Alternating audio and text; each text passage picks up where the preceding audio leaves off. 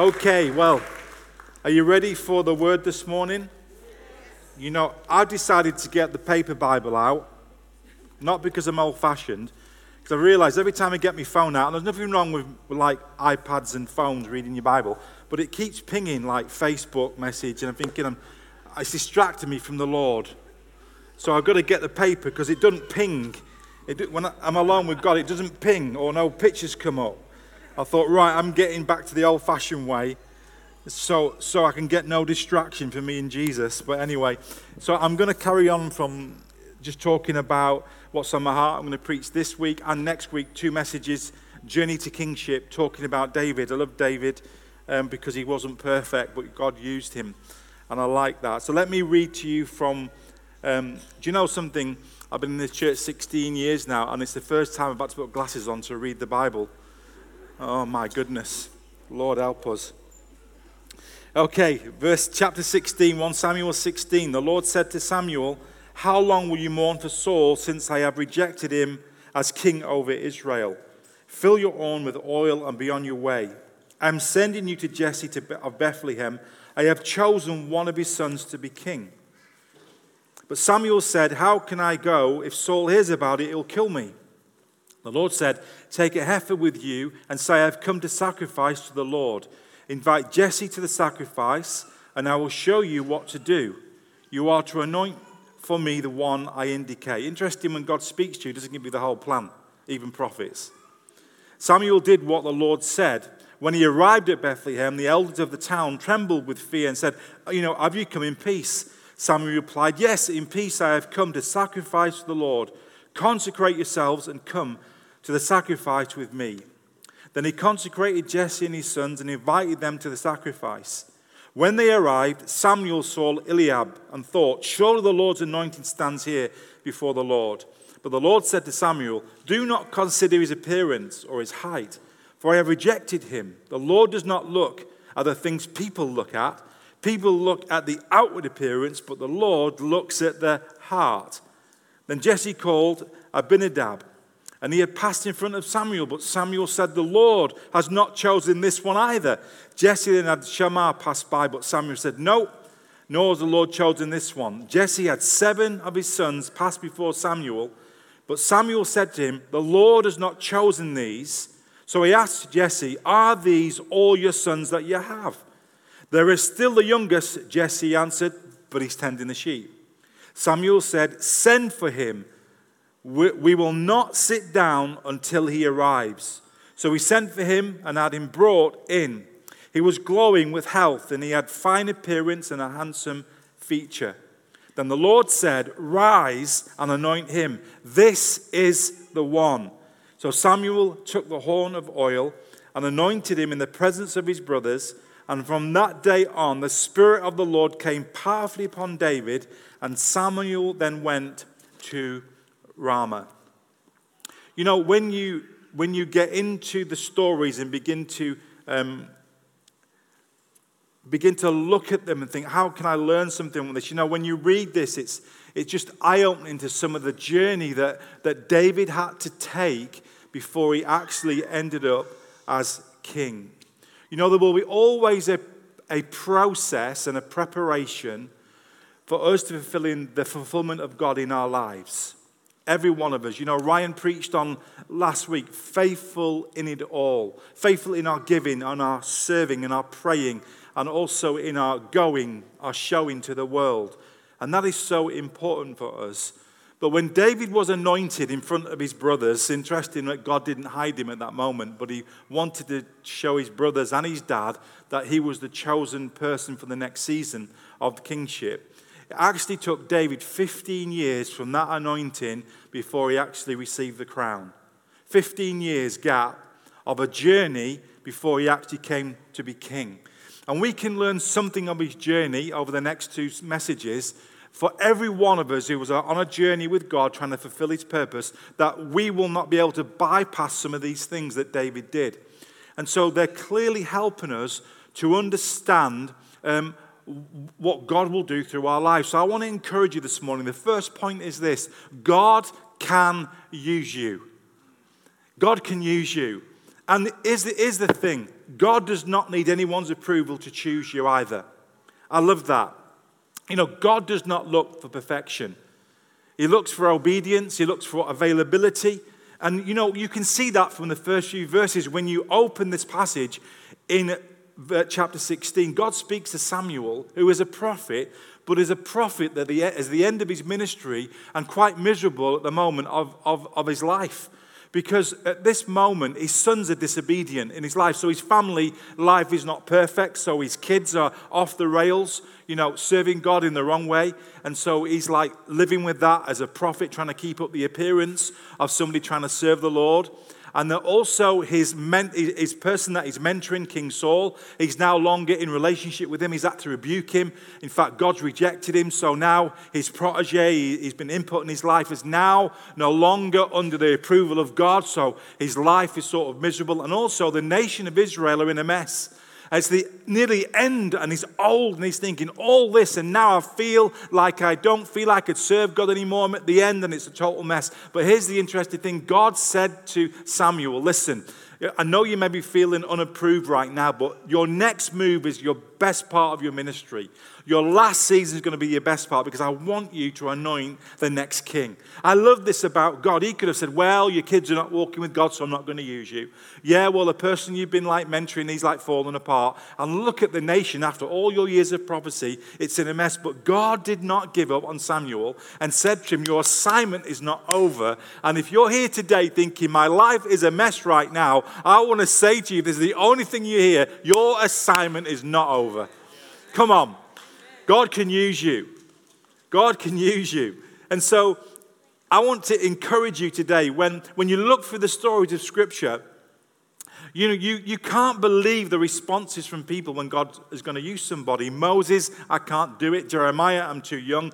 Gideon, I'm the weakest in my family. Peter, I'm a sinful man.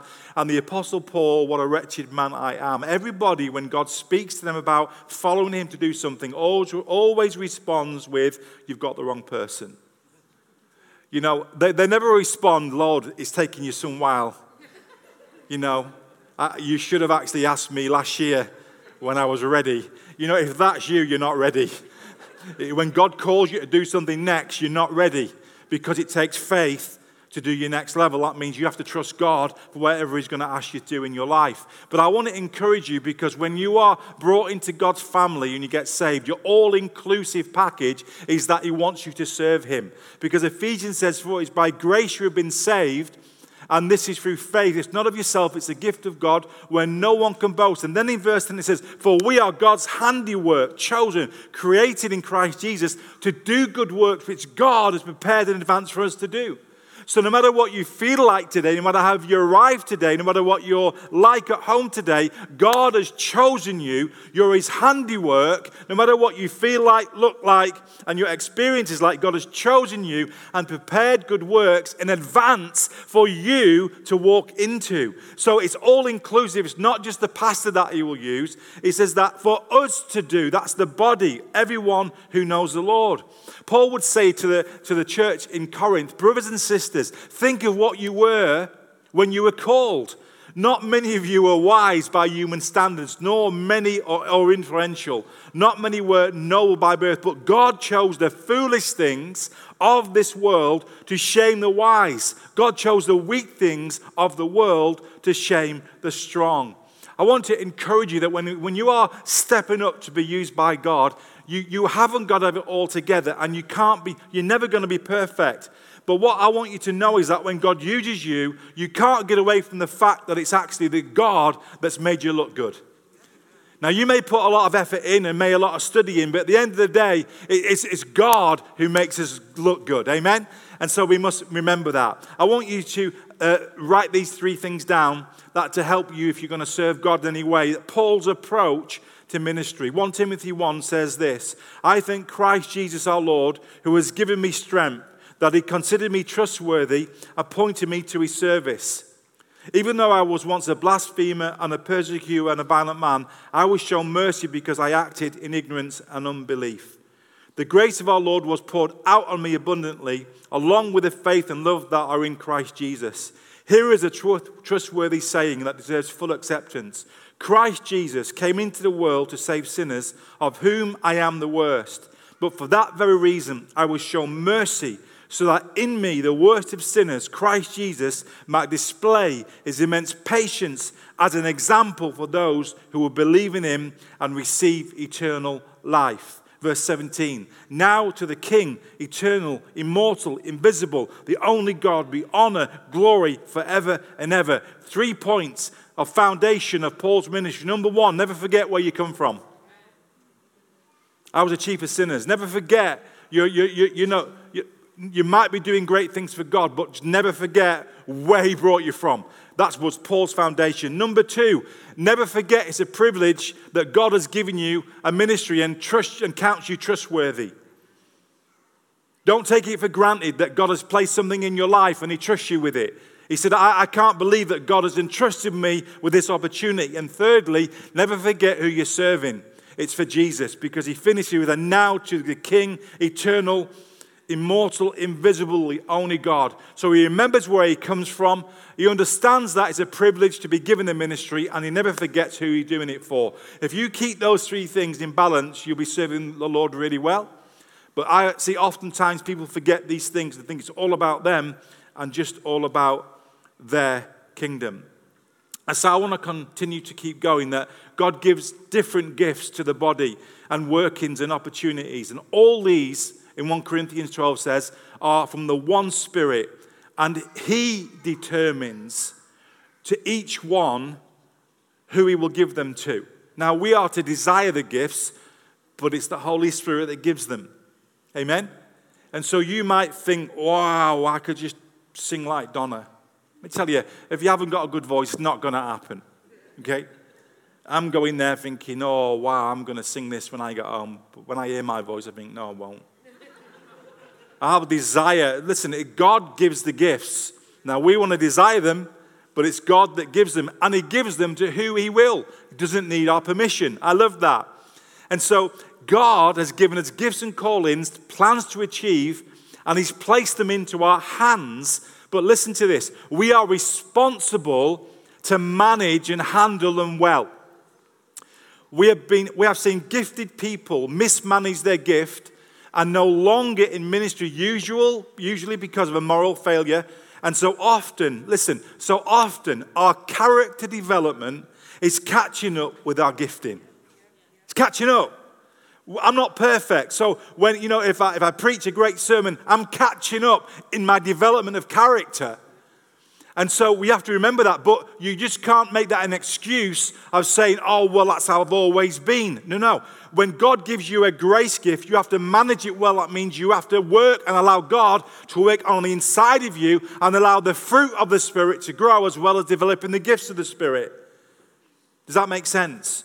And so many people can mismanage the gift and fall out with things. The thing is this it's like my little illustration. I brought a plastic knife just for safety. Now, if I were to give you this knife, I've used this illustration twice in this church in 16 years, but it's so good I want to use it again. And for those on camera, if I give you a knife, you can take it by the handle and it will serve you and serve others. But if you take it by the blade, it will cut you and cut others. It all depends how you handle it. And when God gives you a gift, it's your responsibility to handle it well, and that means character development, attitude development. So you can be the most anointed person in the world, but if your attitude stinks, your ministry will stop.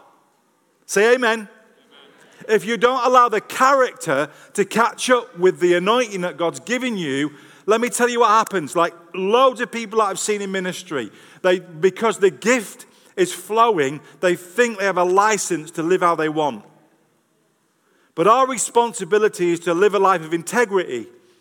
Our resp- if God has gifted me more with a, with a gift on my life, I take more seriously to, to live a life of integrity. Because I tell you, the higher that the God will take me, the more people I can destroy when I fall. And so it's my responsibility to manage my integrity, manage my attitude, and ask to God to grow the fruit of the Spirit in me so when God gives me bigger platforms, I'll be able to keep on going and not mismanage what God has given to me. When God chooses He does not look where men look. Please understand that. God looks at the heart of a person. And sometimes we think we can judge a person's heart. We can't do that. Only God can see the heart of a person. When they arrived, Samuel saw Eliab and thought, Surely the Lord's anointed stands here before the Lord. How wrong can we be sometimes when we think that that person's the right person? Let me tell you, it's so important that we, we get to hear the voice of God about, about people. We write people off sometimes, and God may want to use them mightily, and we've got to be open to the Holy Spirit. Do not consider his appearance or his height. I have rejected him. Do you know something? What really frightens me the most in ministry is that people can keep on in ministry when God has finished with them, and they still think they have a right to keep doing it. My biggest fear is that I will do anything for God and I haven't got his approval. Just because I've got a crowd cheering me on doesn't mean to say it's God's approving. Because let me tell you something Saul continued as king when God rejected him. So we must, I must have an attitude of God, are you still approving my ministry? Are you still on it? Are you still happy with it? Is your smile still upon what I do for you? Not because I've got more followings on Twitter, not because I've got like loads of amens on Facebook. Lord, what do you think about what I'm doing for you? Have, I still got the presence on what I'm doing? Because if you're happy, I'm not really bothered if I've got any followers on Facebook. And so often in our culture right now, you can be driven by the approval of how many followers you've got or what people say about you. The most important thing is what God says about your life and about how you minister to Him, because that will give longevity. He says, Because I do not look at the appearance of men, I look at the heart. The eyes of the Lord run to and fro throughout the whole earth to show Himself strong on behalf of those whose hearts are loyal to Him. The person that God looks for is often the person who's overlooked by people who feel they are disqualified for the job. David was overlooked by his father and his brothers, but he, he did not allow this to affect his future in God. Samuel said, Send for him. We will not sit down until he comes. Do you know something what I like about David? Because I want you to ask you a question right now. Suppose you've got seven brothers and you, you knew that they was invited for an interview to be next king, but you weren't actually invited. You had to stay with the, with the sheep. And all of a sudden, someone says to David, Hey, David, have you guess what? None of your brothers got chosen, but Samuel wants to see you. He, he could have said, I'm not going. Never invited in the first place. And our attitude can kill the next steps in God. Oh, well, if you'd have asked me earlier on, then now where I'm ready to go. But David didn't allow anything to catch his spirit, even though he wasn't invited to the party. He still kept serving God where nobody could see. And when the opportunity came, he just said, okay, I'm going to just go into the presence. Not really bothered. He, he never got, you know, a strop that, you know, he wasn't on the interview.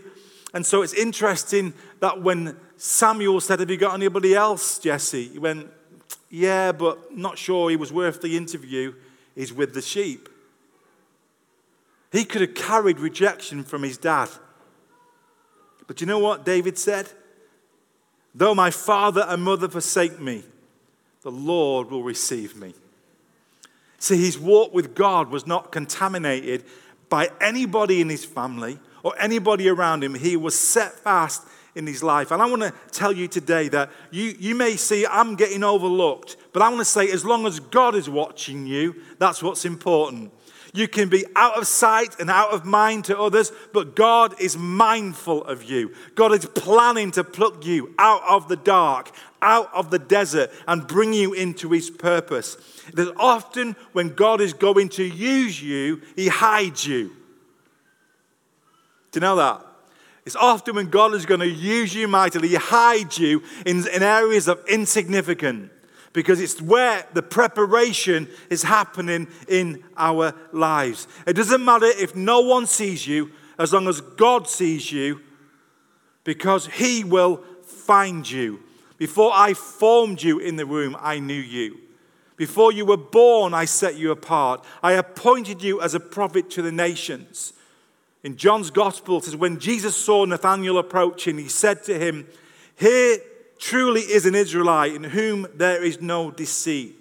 How do you know me? Nathanael asked. Jesus said, I saw you. Hallelujah. I saw you while you were under the fig tree before Philip even called you.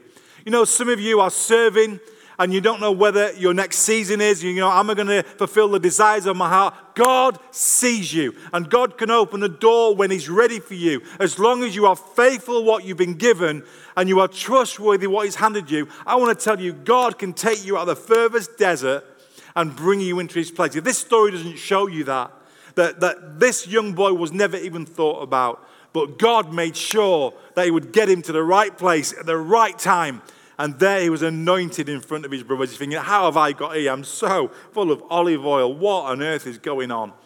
One minute I'm with the sheep with nobody there. And now God's anointed me in front of all of my family. God has a sense of humor. Whatever you do, work with all of your heart as working for the Lord, not for human masters. Since you know that you will receive an inheritance from the Lord as a reward, it is the Lord Christ that you are serving. I've learnt this a long time that whatever I do, whether it's the applause of men or not, it's for the Lord. It's for the Lord because God looks at the heart. Number one, God can use you. Do you believe that today? Do you know, if I were to actually sit down with you and ask half of you, I believe half of you would say, I'm not quite sure. I want to end by praying to release some of you today because God wants to use you. And God is going to speak to some of you over this next few months. He's going to call you, just like you're going to get a call. You're going to get a phone call saying, Someone wants to see you or get involved in this. And that is your moment to respond to what God wants to do in your journey of your life. Number two, if you are going to do something for God, you have to be available to serve. It was actually serving the sheep. In other words, he was doing something. God will never call anybody that's doing nothing. Do you know something? Over the 30 years of ministry, I've had a few people come to me and go, you know what? God's called me to whatever it is, the nations, and they can't even bother turning up on Sunday. So I will go, it's not the Lord. Don't even have to pray about it. Why? Because if you can't turn up on Sunday, why would God call you to the nations? So, you know, David was doing something. You know, and God always looks for people who are actively involved. Let me just write this down no one follows a parked car.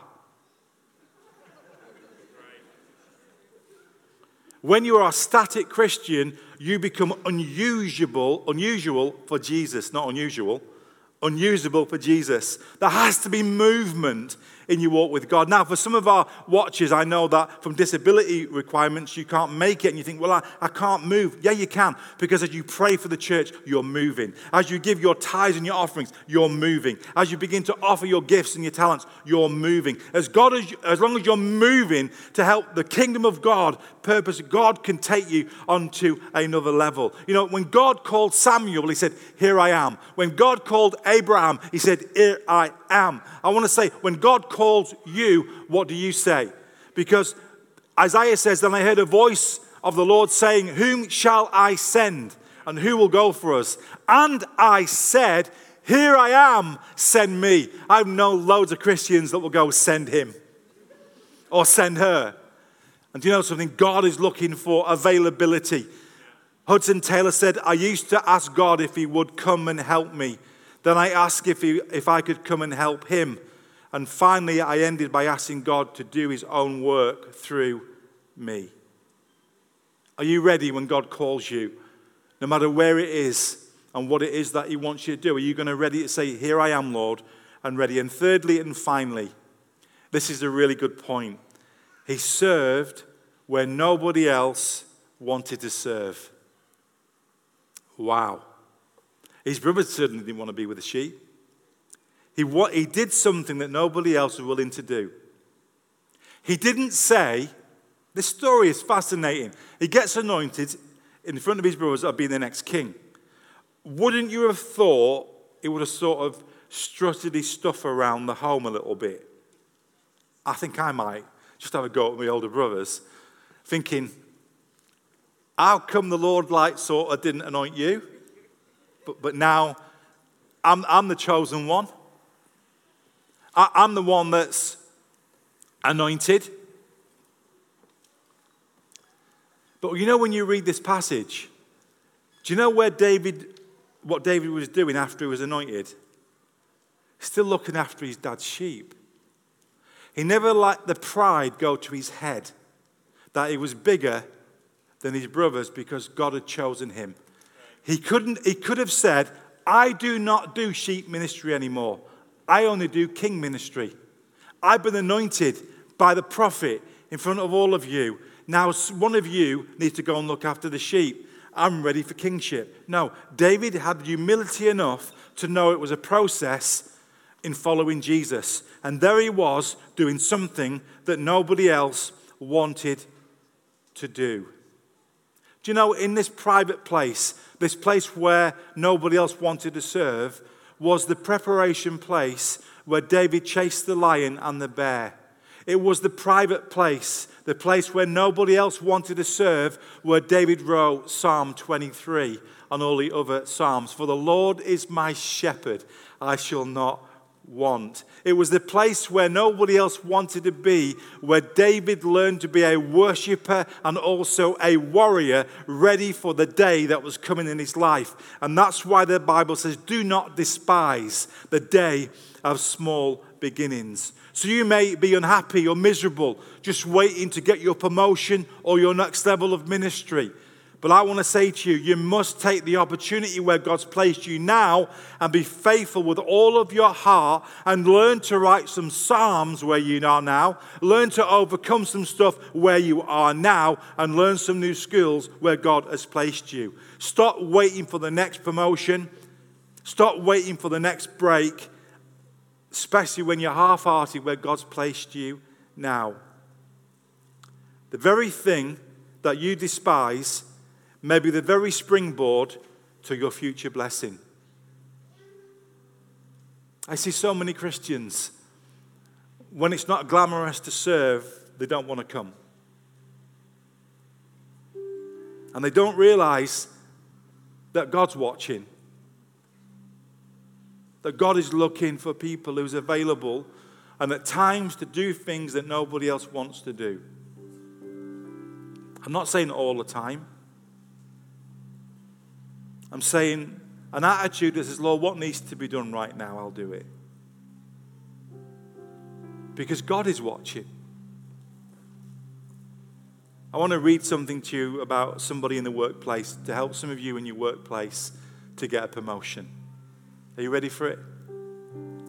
Antonio Neves, I think his name is, workplace engagement speaker, award winning journalist, and author. He said, I'm always asked the same question by the audience How do I stand out in my job and get noticed? He said, It's a good, a good question, not with the wrong intent, but a good question. How do I get noticed? He says, My answer to the question, regardless of what stage someone is at in their career, is always the same. Do the job that no one else wants to do. At first, the response is typical, something like, But if no one wants to do that job, why should I do it? Allow me to explain, he says. Over the course of a career, especially early on, opportunities for you to stand out will pop up on a regular basis. But it's easy to overlook these moments and be totally unaware of their potential because they seem so underwhelming at the time. Do any of these ring a bell? A tough assignment became available, but instead of volunteering to work on it, you looked down at your notebook and said nothing because you were intimidated by how much work it would involve. Your boss asked for volunteers to come in early to help set up for a meeting, but you wanted the extra 30 minutes of sleep instead. Someone in another department a department you have your eye on for the future. Asked if you were interested in staying late to help their team finish an important project. It sounded great, but you had dinner planned and decided to pass. A manager you respected desperately needed a work related errand to run during crunch time for the company, but you told yourself that your job description didn't say anything about running errands. Your boss asked for people willing to train other employees on a piece of software that you happen to know well. You knew someone else would raise their hand, and finally they did, so you figured no harm was done. Sure, not one of these examples sound particularly exciting, he says, and it's true that they may not be a part of your description. So why say yes to any of them? The simple reason because nine out of ten people won't. I want to be the one person that when God asks me to do something, I'm going to say yes. You see, Jesus walked into a room and there was something that needed to be done that nobody wanted to do. They was at the top table. They was the apostles. But, but there needed to be some feet washed. And they didn't think that they should do it. And they forgot the towel because now they're too important. So Jesus got up from the meal, took off his outer clothing. See, if you are going to serve the Lord, there are some things that you have to take off. He wrapped a towel around his waist. After that, he poured water into a basin and began to wash the disciples' feet, drying them with a towel that was wrapped around his waist. Now that I have done this for you, I have set you an example. If any of you want to be great, then you have to be willing to do something that nobody else wants to do. It's called servanthood. Who, being in very nature God, did not consider equality with God something to be used to his own advantage or to be grasped. Rather, he made himself nothing by taking the very nature of a servant. Being made in human likeness and being found in appearance as a man, he humbled himself, becoming obedient to death, even death on a cross, because nobody else could do what he had to do. And the only way that we're ever going to see a nation saved is if a church is more concerned about tiles than titles. And that we never forget why we were saved because we are servants and sons and daughters of the living God. And if we have an attitude, God, in this church, we, we don't want to do what other churches are doing, we want to do what nobody else wants to do. Here we are, send us. So, what do you need to take off this morning as I finish? The obvious things is you've got to take off the pride sometimes. I'm too big for that role, too anointed for that area. No, no, you've got to take that off if you're going to follow Jesus. You've got to take off the ego. I'm too big for this place. You know, Donna could have said that because she is. She didn't need to come drive an hour and a half from London, at six o'clock in the morning, to come and help a friend to help us in a COVID pandemic. The reason why is because she's a servant.